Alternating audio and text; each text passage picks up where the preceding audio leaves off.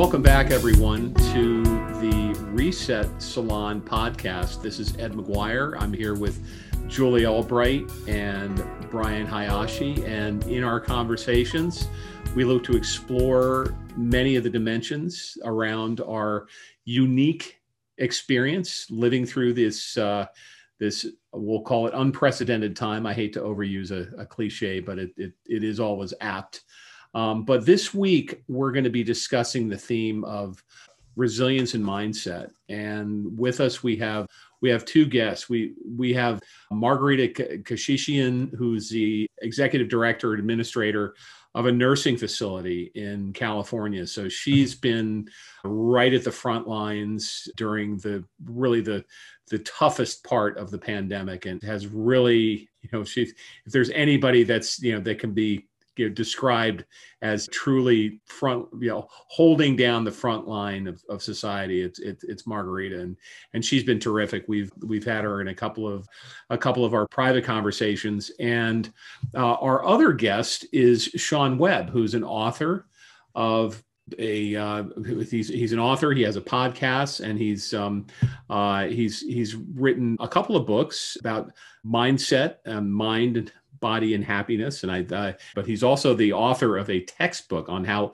emotions work in humans and computers.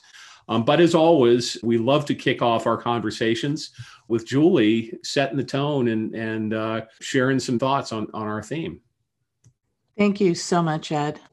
We're going through a rough time here this covid moment pandemic it's more than a personal struggle. It's been likened to other times, other struggles we've gone through together, moments like World War II or 9 11, moments where we've all been in it together.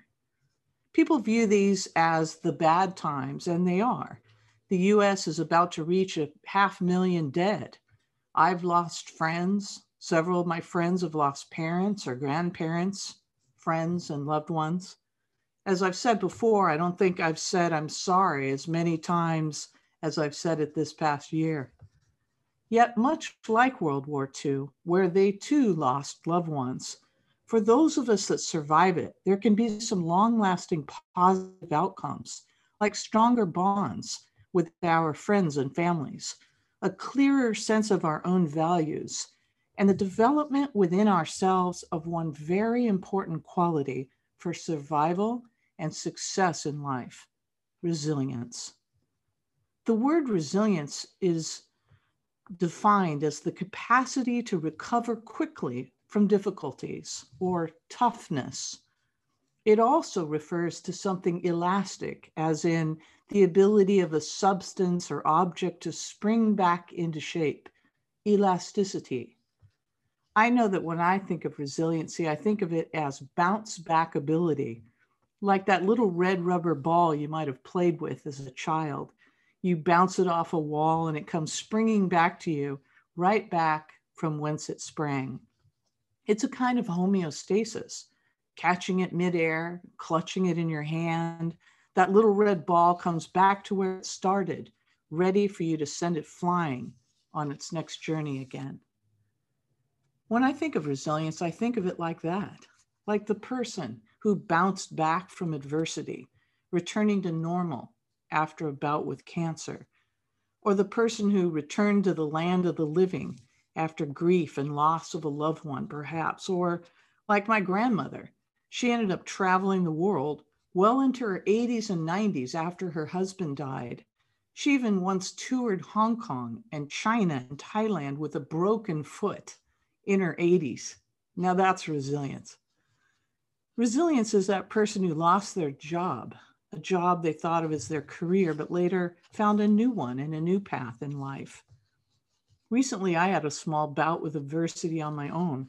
Due to the relentless nightly explosions and the loud protests, and even nights of looting and general mayhem happening nightly below my downtown LA apartment, I left town seeking refuge, peace, and a few nights of uninterrupted sleep in the foothills of the Sierra Nevadas up by Yosemite.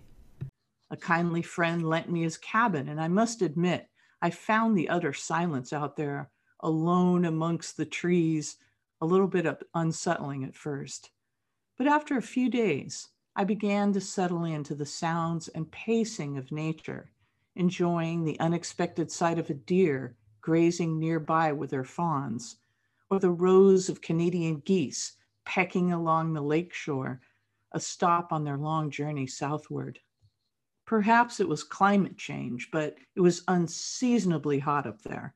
Days got into the hundreds, perhaps cracking 110 or more at times. After a few days, I packed up my car to head home. A long journey with the dogs through hundreds plus acre cattle ranches and windy mountain roads. Like most urbanites, I rely upon my trusty cell phone to navigate, and today was no different. I stopped a few times along the road to photograph curious cows standing under shade trees or the red prairie raptors in open fields surrounded by big golden bales of hay.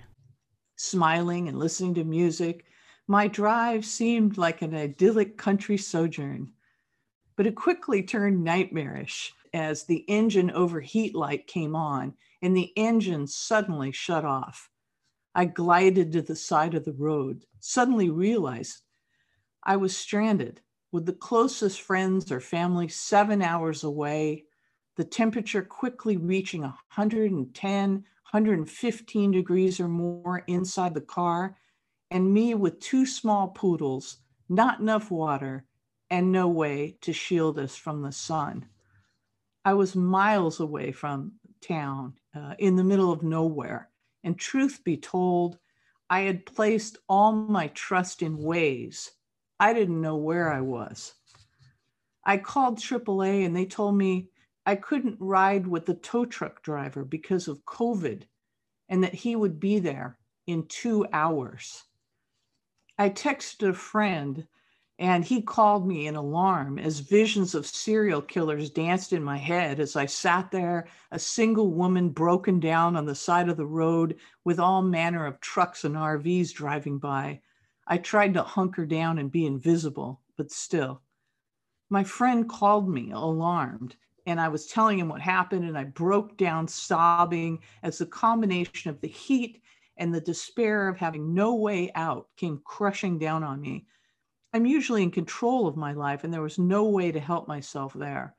All roads seemed dead ends, and the heat was fogging my ability to think. Panic was starting to set in. I texted him a pin to mark my location because my phone was also dying. I had no way to charge it with the car dead and no backup batteries. I clearly wasn't prepared for this worst case scenario. My friend said about trying to help. He called the local sheriff, who told him I was in highway patrol territory. Long story short, after two hours in the grueling heat, Highway Patrolman Officer Lopez rolled up in his big black SUV, summoned by my friend. And with a laugh, seeing the city girl broken down in her Mercedes in the middle of the cow pastures, he said, Did you set your Waze to shortest route? I did. He knew immediately my technology had betrayed me. Clay, the kindly tow truck driver, arrived at almost the same time he'd stopped to buy me a big bottle of cold water, which he gave to me right away. The patrolman told me to sit in his big SUV with the air conditioning blasting. I scooped up the dogs and red faced and overheated, sat in the passenger side, drinking water, trying to calm down, my two dogs panting at my feet on the floor. The tow truck driver and patrolman surveyed the damage. A belt had shredded, taking the fan with it. I wasn't going anywhere for days. Officer Lopez called a local hotel in the historic gold rush town of Jamestown, booked me a room, and drove me there. He stayed with me until I was safely checked in and even helped carry my bags to the room. Small gestures of kindness that to me marked him as a hero. You like spicy food? He asked me after we'd arrived to my room with a hopeful look. Yeah, sure, I said, racking my brain for spicy Thai, Mexican. There's a place down the street that has burgers with fried jalapenos. It's probably your best bet. And there's alcohol. He added with a twinkle in his eye and a nod. I laughed. Good idea, I said, and we both laughed. It had been that kind of day. I thanked him profusely, and he looked proud to be appreciated. This unexpected journey, similar to our COVID moment, set me on a different path than I had expected. After cooling off a while, I took the dogs for a walk through California history. We ended up in a little mining town, a part of the American dream from the 1800s I'd never seen before. One little red house there had a placard out front. It had been owned by a freed slave. I never even knew these places existed. The next day, I piled us all into a little rental car I'd gotten. A Mercedes and Subaru country meant that the parts wouldn't be in for days. So we set out and discovered Columbia, an actual national park complete with a horse drawn wagon and cosplayers in period 1800 costumes strolling down the, this promenade. It's as if we'd stepped back in time. Hello, one man said to me with a warm grin as he and his parasoled wife strolled by. I kept driving. I had no plans, no agenda no schedule. It was suddenly freeing. I'd always actually dreamed of this sort of thing getting in the car with no agenda, nowhere to go, and just driving to see America. Not the Manhattan or the Aspen or Santa Fe or Austin or other places I see, but the back roads and the farm towns of Iowa and the big sky country of Wyoming and some of our national parks along the way. And here we were, I stopped at random markers on the road where I read about the first ferry in the area and other monumental people and events. This place was so far away from my hometown, I might as well have been on Mars. Everything was new, mysterious, and intriguing. The freedom of nowhere to go and no one I had to be was total freedom. After the grinding schedule of last year and my 50 plus stop book tour, I breathed in the free air and exhaled. We were on an adventure. Driving along, I saw one of those historic marker signs on the side of the road that you see that said Mark Twain's cabin. Mark Twain? My mind almost couldn't process the disparity between the Mark Twain I thought I knew and this this not God forsaken, but almost land I was traversing. I didn't see any turnout for this monumental place I was looking for. After all, Mark Twain. I imagined some Southern style two story house with a veranda and a rocking chair and maybe painted cheery yellow and white with lace trim in the Victorian style popular during his time. I drove on, Another sign entering Calaveras County. Wait, Calaveras County? Beneath the cobwebs of my memory, I remembered a Calaveras County and a jumping frog. Somehow I imagined it in the bayous of Louisiana or something. Was this just a coincidence? Landing in the town, the sidewalk, named the Frog Hop of Fame, was covered with brass plaques commemorating Big Six, Hooligan, Rosie the Riveter, and others. This was the Calaveras County of celebrated jumping frog fame. On our way back, I saw the Mark Twain sign again. And once again, seeing nothing special, I drove right by it. Only this time, I turned around and I drove up a small, steep, single lane road, which I soon reached the end of and landing smack in the middle of someone's front yard.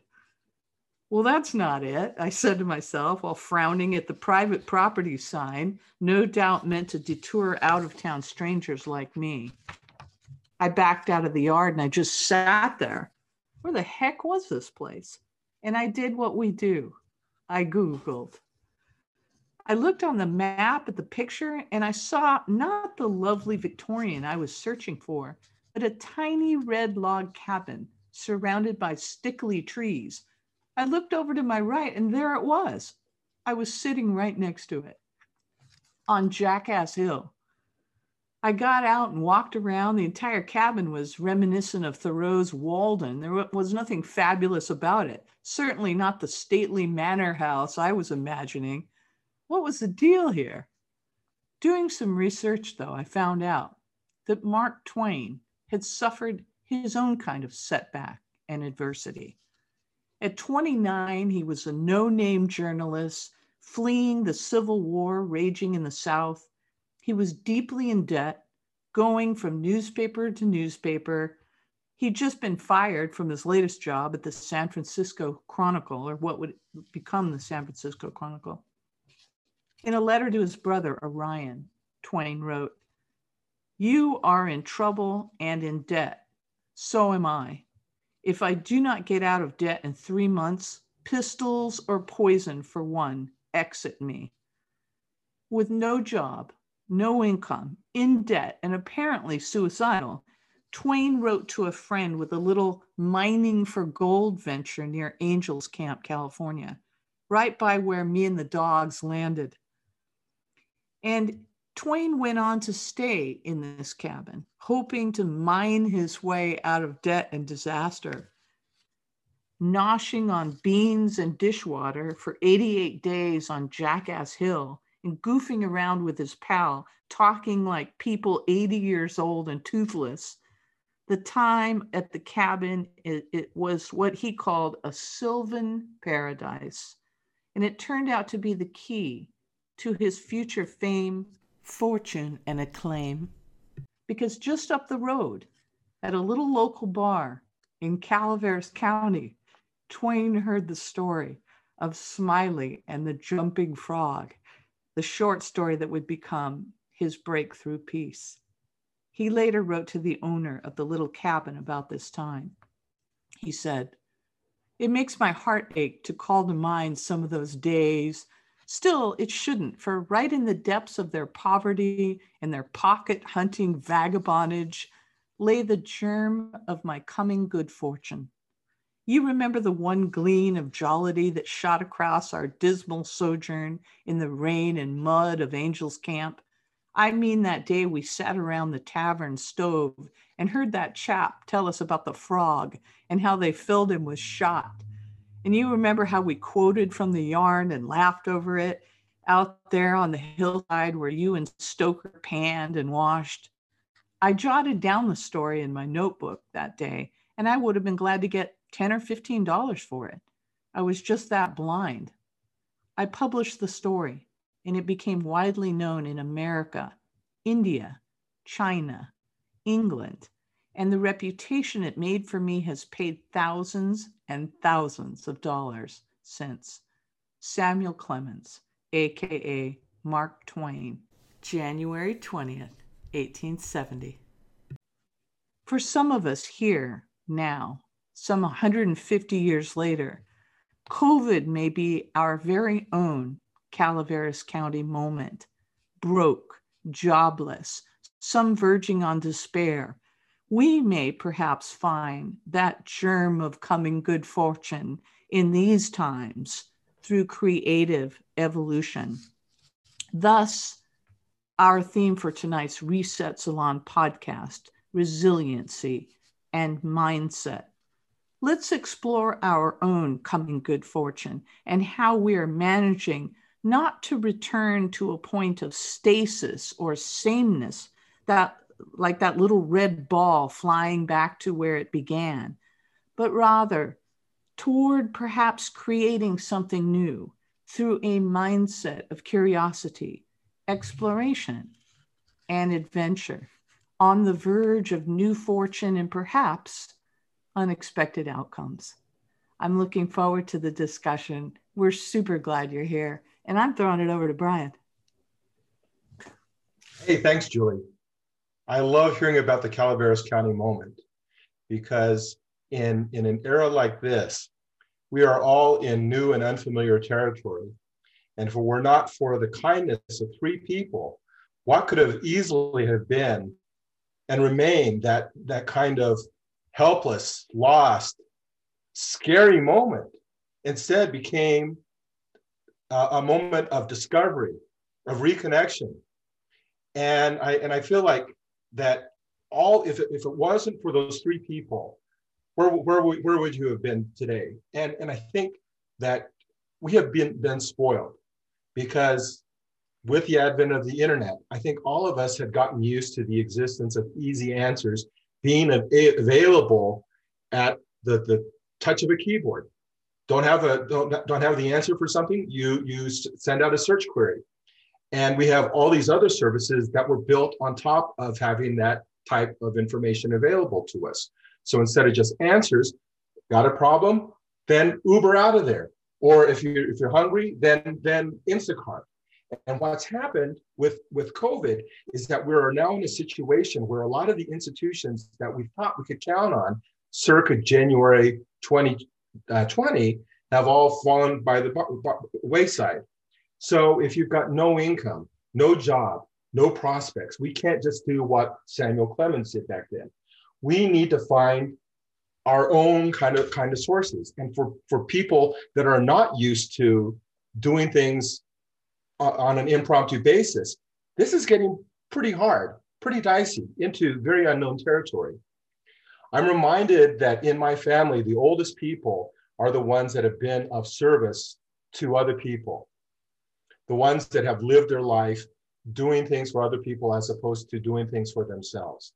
And so my thinking here is how can we do how can we be a better instead of thinking about our service ourselves and how we're stuck in the moment could it possibly be that by being of service to other people to finding ways of being like that roadside assistance person the police officer the people that that gave you that water that gave you that helpful advice at the time that you needed it most that they made such that huge such a huge difference that instead of having feeling like the whole world was happening to you that things were happening for you. And that change in perspective made everything happen. So I'm really looking forward to hearing from Margarita what, what she's been doing on the front lines and hearing from Sean because I have a feeling that his experience in how we can kind of shape emotions might have might yield some useful clues. So I will shut up and and move it back to over to Ed. Thanks, Brian, and uh, thank you, Julie. So next, we'd like to turn it to uh, Margarita, and Margarita's had some, I think, very powerful experiences in the last ten months. Uh, you know, as the uh, executive director of a nursing home. I mean, if you can think about, you know, grand ground zero of a of a of a national crisis, uh, you know, being running a nursing home uh, is is certainly you know one one of the places you'd think about and of course the state of california uh, where there's been no shortage of uh, of excitement as it were um, margarita we, are so pleased to have you and would, would love to hear you know get your thoughts on resilience and share share with us and and also the our listeners just a bit of context of of you know what you've been going through what you've learned and and how what some of the lessons you've uh, you've been able to take away from your experience have been all right. Well, um, first of all, I want to say thank you all so much for inviting me to the salon. What an incredible opportunity to chat with so many interesting people. So I'm really thankful for the opportunity. You know, I've, I've said this before in our conversations that when March 16th came and the entire city locked down, since then we've gone through so many different experiences so many different it was a roller coaster of emotions for our staff and our residents and our family members and it's interesting because now that the vaccination process is you know happening and we're all getting vaccinated we start to forget some of that because i'm seeing the light at the end of the tunnel and it almost seems surreal that we've gone through so much in the last 10 11 months but when March 16th came and everybody got to shelter in place and we needed to go to work, um, an interesting thing happened. And I have little kids, so I always talk about choices, right? So March 16th, we all had a choice. Uh, my staff, my coworkers, we had a choice: either we quit, we shelter, we hide, or we put on our uniforms and we go to work. And so it's we've made the choice to go to work right and i think the main reason why we made the choice that we made is the commitment that we've had to the residents and to each other and to the organization. And it's interesting because one of the things that has happened is I made that choice on March 16th. But the really neat thing is, every single employee in our organization has made that choice. Um, and every single employee has continued to make that choice every single day throughout this entire pandemic. And oddly enough, it's built this. I knew we had a family here. I knew we were really close. I know we take care of people and we do everything we possibly can for our employees. And when I first started here seven years ago, I always said that, oh, the residents come first, you know, they're the priority, they're the reason why we're here, and then the staff comes second. And after a couple of years of doing this nursing home administration, I turned to my staff and I said, you know what? You guys come first and the residents come second. Because if you are not here, there's nobody to take care of these elderly people. So as this pandemic happened and as we stuck by our commitment of um, taking care of the elders that were entrusted to us. I think, I really, really think, and this is truly what I've seen from every single person here it's the commitment to each other to not let each other down that has kept us and it has kept us together and it has kept us stronger than ever despite anything that has happened to us. So we've had a lot of residents, we've had a lot, of, let's start with this. We've had a lot of staff get COVID obviously the staff bring it into the building and then unfortunately more staff uh, you know residents sometimes get infected and then once it's in the building once the devil is in then it's really really until it kind of burns through a nursing station unfortunately um, and infects a lot of residents and infects a lot of other staff it doesn't stop you know?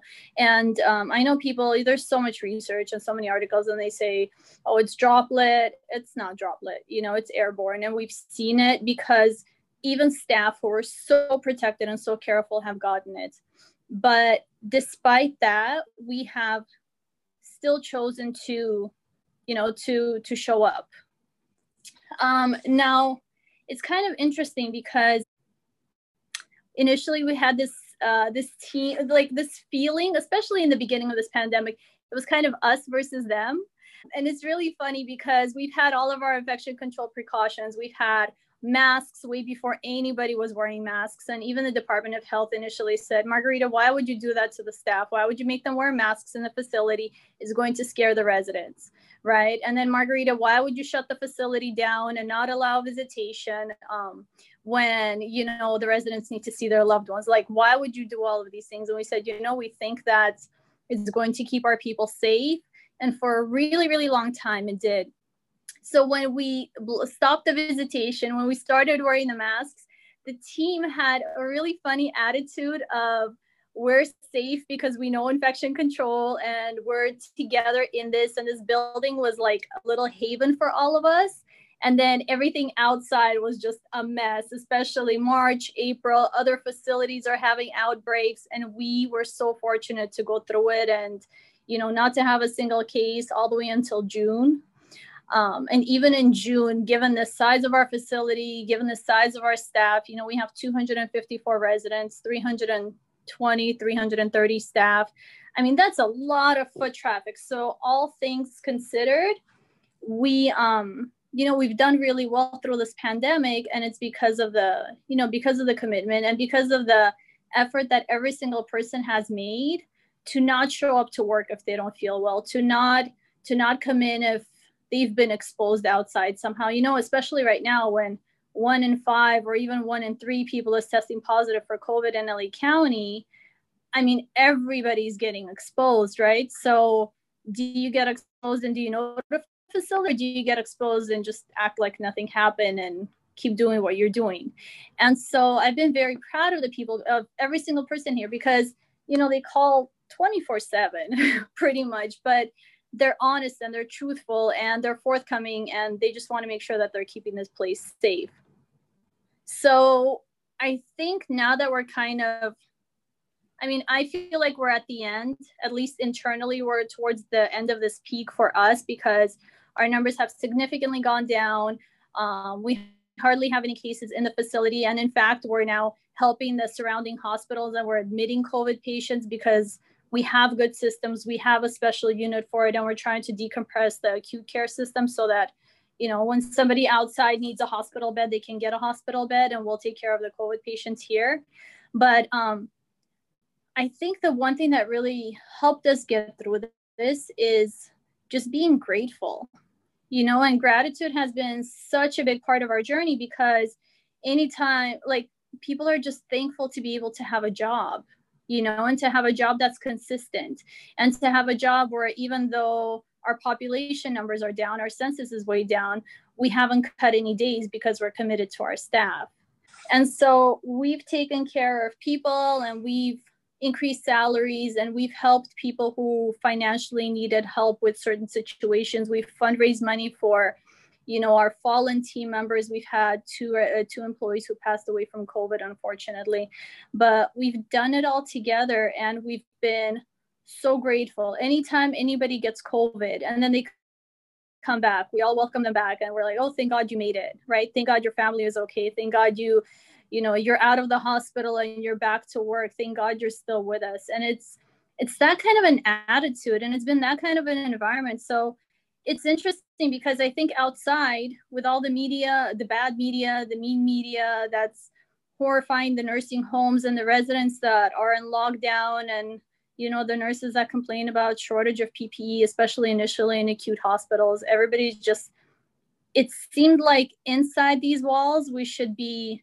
miserable but it's more and more every single day we're finding opportunities to laugh you know and to figure out how to be together even when we're like 10 feet apart now you know during lunchtimes and things like that we figured it out. And i think that's i think that's resilience you know? We didn't bounce back to normal and we didn't bounce back to the past but day by day my god we're bouncing back and we're having a better time than we've ever had before because we're closer and because we've overcome we have this history together now you know in the past oh, things happen here and there but i mean we've gone through so much together now that you know we say we're um like bulletproof you know especially those those of us who have had covid we're like you know let me rip off my mask and work through the walk through the covid unit. Um but we joke of course but it's been it's been really warm and joyful and and happy and anytime we have a resident move out of the red unit you know back into the green we're excited and we celebrate with them and even certain government entities in the past that we haven't had the closest of relationships with are now coming in and so much so much more sympathy and so much understanding of everything that we deal with that I mean, I hate to say it, but I feel like COVID has gotten us in such a better place than we've ever been before. And we never would have gotten here without it.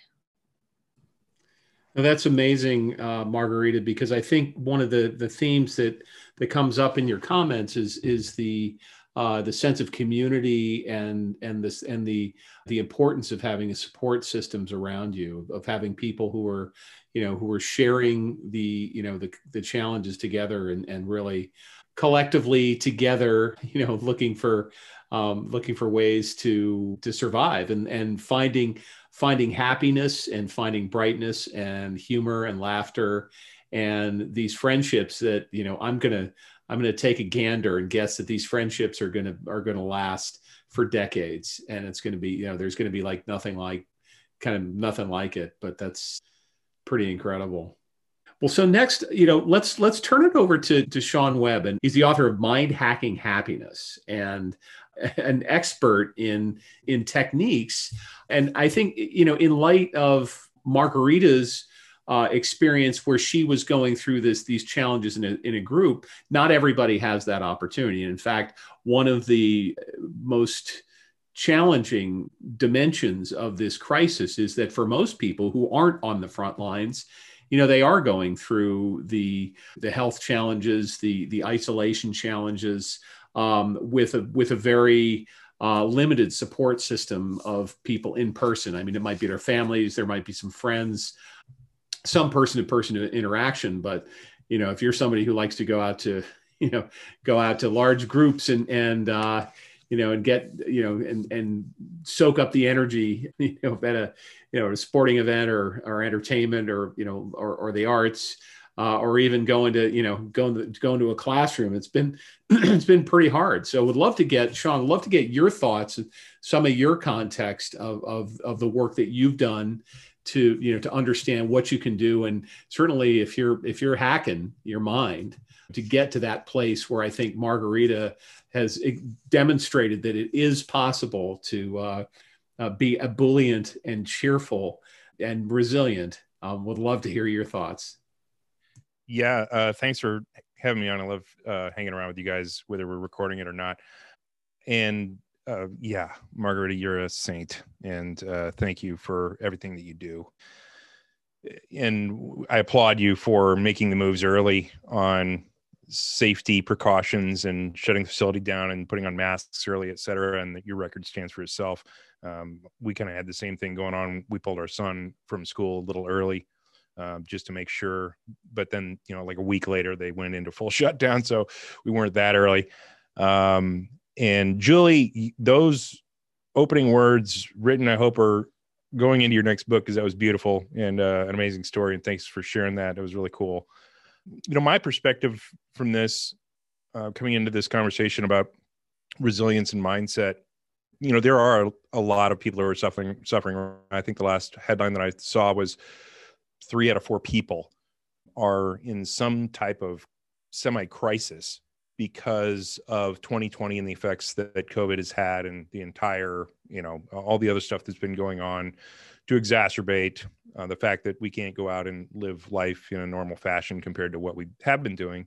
And so I was really glad to hear Margarita talk about their team's commitment not to let each other down. You know, you, you guys may or may not know I, I work with some Navy SEALs and uh, retired Navy SEALs on PTSD and TBI and and some of the other issues that these guys are coming home with, and there is such a strong effect that the knowledge that somebody else has your back can have on your emotional and even physical well-being um, that's an important thing to have. And so it's it's great that you guys were able to use that teamwork mentality and support each other because a lot of people out there aren't getting that type of support and a lot of people are out there are in a situation where they may be in groups but aren't using uh, a support mechanism of the group itself to help their physical and mental well-being. So good on you there. And i think the other amazing thing that you mentioned was that you try to remain grateful about things. And you know one of the things that i like to use as a, a simple tool to explain to people how their subconscious emotions work is that you have an expectation or preference about something that you care about that's connected with your sense of self. And then on the other side of that your nervous system measures your perception and an appraisal of what's going on around you coming in through your senses and it measures that as good or bad and then it measures it versus the things that you care about. And then if it's a balanced uh, equation of emotion where your expectation or preference is meeting your perception then you have a positive emotional reaction associated with that. But then if you're perception is lower than your expectation or preference about anything on your self map, um, you have a negative emotion. And those can go on unbalanced for hours, days, months, years. And at any point that you have an imbalance in your nervous system regarding an equation of emotion processing, that causes stress. And stress is a bad thing for the body, et cetera, and can um, you know increase your ability to pick up viruses and have horrible effects and whatnot associated with those things. And so when you shift into that grateful presence the cool thing about your mind is that your anterior cingulate cortex can only focus on one thing at a time. Like when you're when you're looking at the vase or the two faces that famous uh, picture in psychology that you learn in psychology 101 you cannot focus on both of those things at once. They've measured it in the brain that you can switch back and forth really really quickly to where you think you're you're focusing on both things but you can only really focus on one thing at once and that's a, a function of your anterior cingulate cortex. And when your per- perception is one of a positive nature then that's going to create uh, a balance in your equation of emotion. It's going to create a positive effect in your subconscious awareness. And so anytime that you can use that gratefulness tool and I'm talking to everybody out there because this will work for everybody in every situation, right? Um, anytime you can use that gratefulness tool to put that perception in your mind that's going to meet with your expectation or preference. Wow i have great things. Wow i have great colleagues. Wow i don't have covid today. Wow i was i have food for my kids today. Wow uh, you know whatever it is i'm grateful for the fact that my my family is alive and well and, and healthy. I'm grateful for the fact that i have enough money to make the mortgage this month. I'm grateful for the fact that my i didn't have four flat tires when i walked out of the door this morning whatever it is right? You pick the smallest thing and if you're putting your perception there, that's going to match your expectation and a preference. Wow, I really like the fact that I didn't have four flat tires when I walked out this morning. Right. And so that's going to give you a little bit of a positive feeling. And when you do that stuff, that stuff starts to build up. And over time, you can build a plasticity in your brain that then kind of slants you to a more positive effect than a more negative one. Because if you're always focused on just the problems, not that you don't want to you know totally ignore your problems right? But if you're always worried about things that maybe don't even exist yet right? Like oh my god i can't believe covid still exists and i may get it right?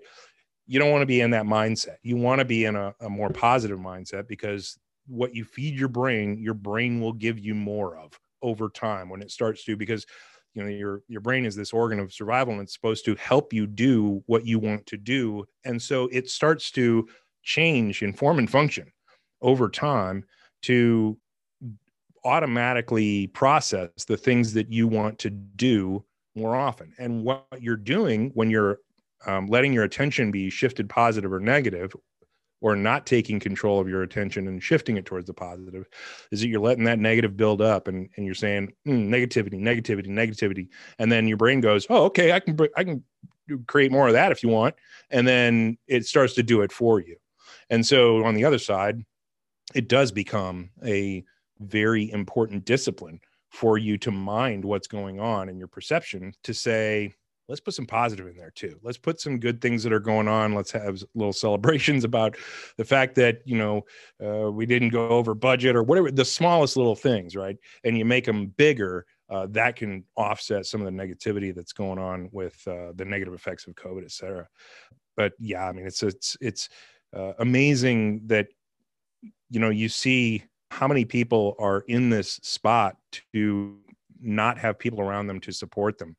And even with folks like if you're not a, a isolationist you're not living alone or whatever uh, you're living in a house with uh, two other people that you've seen for the last year nonstop you know sometimes things can get stale. Things can get stagnant in your own uh, existence and, and that can play a negative effect on um, your existence and a lot of people are facing that nowadays and so it's like wow you know how do we how do we help these folks get over this stuff? Because resilience um, the definition of resilience at the beginning of this uh, podcast was great. I use it a little differently. My definition is of resilience is the ability to recover from adversity and move forward. Because I think one of the things that uh, we miss is when we're talking about um, the ability to recover it's not like that red ball where you you're just right back to that same spot of origination and then hitting it again you want to be able to shift out of the negativity and then go on to what's next right don't just get rid of the the negative effects that you're having in life or in the situation to where you can get back to where you were you want to be able to handle the negativity handle the situation as it exists handle the things that are causing turmoil and trauma in your life and then move beyond that stuff. Like leave it behind to where that thing never bugs you again. And uh, so I, I definitely uh, am appreciative of you know the the job that we have to do as helpers in general. I think everybody on this call is pretty much a helper. And I I'm I'm in a position now where I'm like, hmm, gosh, there's so much to do and so many people to help. I'm almost in like a analysis paralysis, so to speak. Where do I start? Where do I like, you know, I, I try to get out and make little videos on TikTok and whatnot and uh and uh, picked up a bunch of followers. It seems that uh uh, the TikTok folks have beat themselves into a, a, plasticity submission that they can only handle things 60 seconds at a time, and that throws their brain into a high state of stress. And so when you throw out mind hacking tips, people have glommed onto them. But it's like I don't even know what to say to people at this point, or where to start, or what group to target, or you know it's like there there are people in my own family that you know are calling me for like internal counseling and i'm barely able to keep up with that kind of stuff. And it's like i love these little groups to have these discussions to say you know how do we how do we help people move forward? And how do we handle all our own stressors in between by the way because there are those times that we go up and down and you know life's all that uh, roller coaster thing. Um, so that's kind of where i'm at in that there are tools that you can use to improve your existence and and deal with the negativity or the struggle or the challenges that you're having. And then but how do we how do we implement those or how do we get those tools out to the folks in a way that is because here's the other side of that coin um, to discuss resilience and to talk to somebody about resilience how do you talk about recovering from not having a job for seven, eight, nine months and not having the income to pay a rent or a mortgage that is woefully past due at this point that is just staring you in the face every day and there's this moratorium on evictions and whatnot? It's like you know some you know i'm in this analysis paralysis thing. It's like how do i how do i assist those folks with uh, with this kind of, of situation that they'll they, they'll be dealing with that is of a real physical nature. Like I can't go in there and just say, "Oh, well, you know, here's a little mind trick that'll help you and not worry about your mortgage," and then you know still have the problem of not dealing with the mortgage, right? So, uh, so yeah, that's kind of where I that's kind of where I'm I'm losing steam a little bit on uh, on this whole thing. Where you know, I need a little bit of resilience, I guess, to recover from not knowing what to do, not knowing where to start, and how to get going again on, you know, moving forward. Brian, you had a, a, a comment? Yeah, I, I was really, uh, uh, I really empathize with Sean with uh, what you said about the now uh, paralysis by analysis. It, it, you, you've got your own stuff, but there's so many things that you just don't know and and it, it, makes it harder to to think and and it almost feels like you're in jello. I, I, I received a really nice phone call from a friend the other day. This friend had been working as a um, as one of the uh, uh, callers in the swing democratic states uh, just routinely calling around and uh, you know and, and checking in with voters. And the idea wasn't so much to say hey go vote for my person but the idea was was just by checking in, being a human, and just just empathizing with them that that um, that he could learn a little bit more about what was going on in their lives. And the, the script almost wrote itself. And he said one of the things that he learned from that exercise, and he's a very smart guy, and I, and I think very empathetic. But but one of the things that he said was was that in through that process he realized that there were ways of taking what he had learned from the campaign trail and applying it to just everyday life. So when he does, he said, when you don't, when I don't hear from people for a long period of time, when I don't see them on Facebook, when I don't hear from them, I've, I'm thinking that I may want to just reach out to them and see how they're doing, to just call up and say, hey, you know haven't haven't heard from you all. Not you know no agenda just just call up and say, and, and say hello. And i think this is this is maybe where the analysis by paralysis can can you know can can move forward. The idea that maybe someone else has got a script and that this script is you don't have to change the world. You don't have to solve someone else's problem. But if we can get a little reminder from time to time let's reach out to someone that you maybe haven't talked to in a while.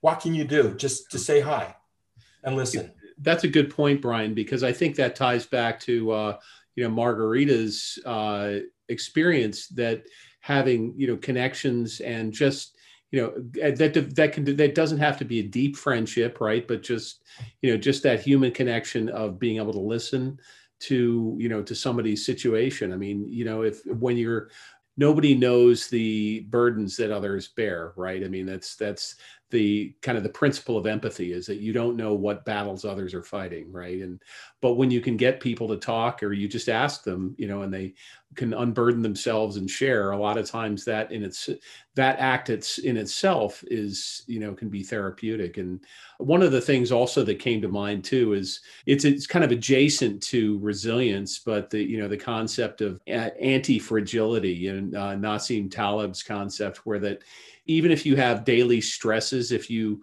if you view those challenges and view those stresses you know as you know something that whatever doesn't kill me makes me stronger in a way that's there's more than a grain of truth in that that having that attitude of of being grateful at least for you know for the good things even when you're going through difficult challenges. We had a couple of, of conversations where we were uh, exploring the you know the relative merits of, of kind of happiness versus versus meaning and and uh, and starting with positive happiness. And I think you know I, I think Margarita's you know comments kind of come back to you know again this the concept of of positive psychology where you you know start helping others by you know if, if the airplane is if the oxygen masks come down you know make sure that you put your oxygen mask on first so that you can help others you know and that's a that's a very that's very important you know very important. So um, i think we've almost reached the the end of our uh, uh, our allotted time here but I, would love to just uh, actually just turn it over to just margarita and sean if if if you have any you know passing closing comments or, or thoughts that um, that you'd like to share. You know we so value your your comments and insights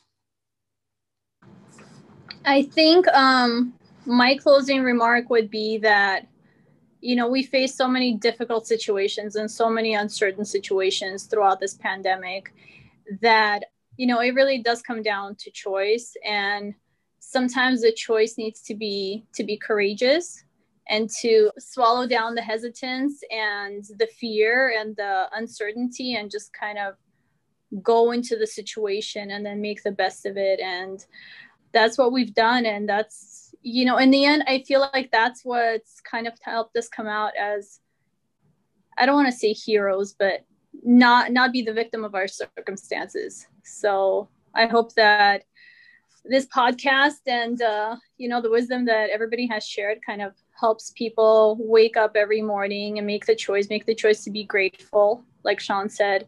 And then make the choice to have a little bit of courage and handle whatever extremely difficult situation they may be dealing with because there has been a lot of that but um you know there's gonna, going to be more but with an attitude you know with that approach you know we there there are, are also some amazing times ahead. So and that of course looking forward and and you know having folks like you that have been uh, sharing these these insights it's been amazing. And and sean would love to get kind of get your final impressions yeah, you know, I would just back up what Margarita has said. I mean, if you want a really simple tool to be able to start to pull yourself up out of a, a nosedive or pull yourself up out of a ditch uh, that you've experienced or that you've been in that you may not even realize you've been in, uh, is to manage your perceptions and to look for the positive more often than the stuff that's going on around you. Because, uh, you know, a lot of us, uh, I know that I've done this in the past where I have fallen into a pattern of letting my thoughts become negative and to the point where i'm like wait a second this isn't a normal thought for me. What's what's going on here? Eh, but it's just one of those things that has just jumped into rotation of you know oh it's this you know i have a negative uh, appraisal of whatever that is. I have a negative appraisal whatever that is. Oh great the red light you know it's going to stop me from getting to this meeting on time whatever it is. And if you take control of that stuff and you notice it in yourself just start skewing your perceptions to be more positive and look for the positive things that are associated with what's going on in your life. And then eventually your brain will take over and start doing that stuff for you. And then you'll be out of that ditch out of the nosedive out of the you know minor league depression or whatever it is that you're having to deal with. And so that would be my my best advice moving forward. But just as a general uh, you know fyi uh, whether I know you are not, and I'm sure everybody else on this call probably feels the same way. If you're listening and you, you have absolutely no idea who we are from Adam, and we don't know who you are, you're just picking this up uh, for you know an interest listen. Know that there are people out there that you don't even know who love and care for you, and wish you the best, and wish you the highest level of happiness. And you know, to the point that you know a lot of us take some of our lives and we try to help other people get there. So you know if this uh, if we aren't the group for that find a group. If you're out there lonely and whatnot and you're isolated and you're you know part of the three out of four people who are feeling feeling a little victimized of 2020 and covid and all this other stuff find a little tribe. Find you know even if you can't inter- interface with them face to face every day find some folks to listen to and interact with and and get more active on you know some kind of reasonable social media that isn't going to berate you with stuff that's going to trigger you all the time. But uh, yeah find some connections and and uh, have some laughs. Or start a salon which is what we did. So um, i actually would just want to punctuate a final comment uh, about about thoughts uh, which as uh, just as covid is contagious positive thoughts are also contagious. So to everybody listening, go out and be a super spreader of good, you know, of good thoughts and good feelings because they really are, you know, they they spread, you know, and and um, we are, you know, we're trying to do our part to surface these, you know, these ideas and insights. This has been again, you know, a wonderful and inspiring conversation. You know, I'm Ed McGuire, Julie Albright, Brian Hayashi with Margarita Kechichian and Sean Webb. Thank you again for listening to Reset Salon. If you're if you're listening to this on uh, on a podcast service, please uh, please show us some love too. We love happy reviews and tell your friends as well, so that we can create the concentric circles of goodness uh, as as these ideas spread. So thanks everybody, and we'll we'll catch you on the next one.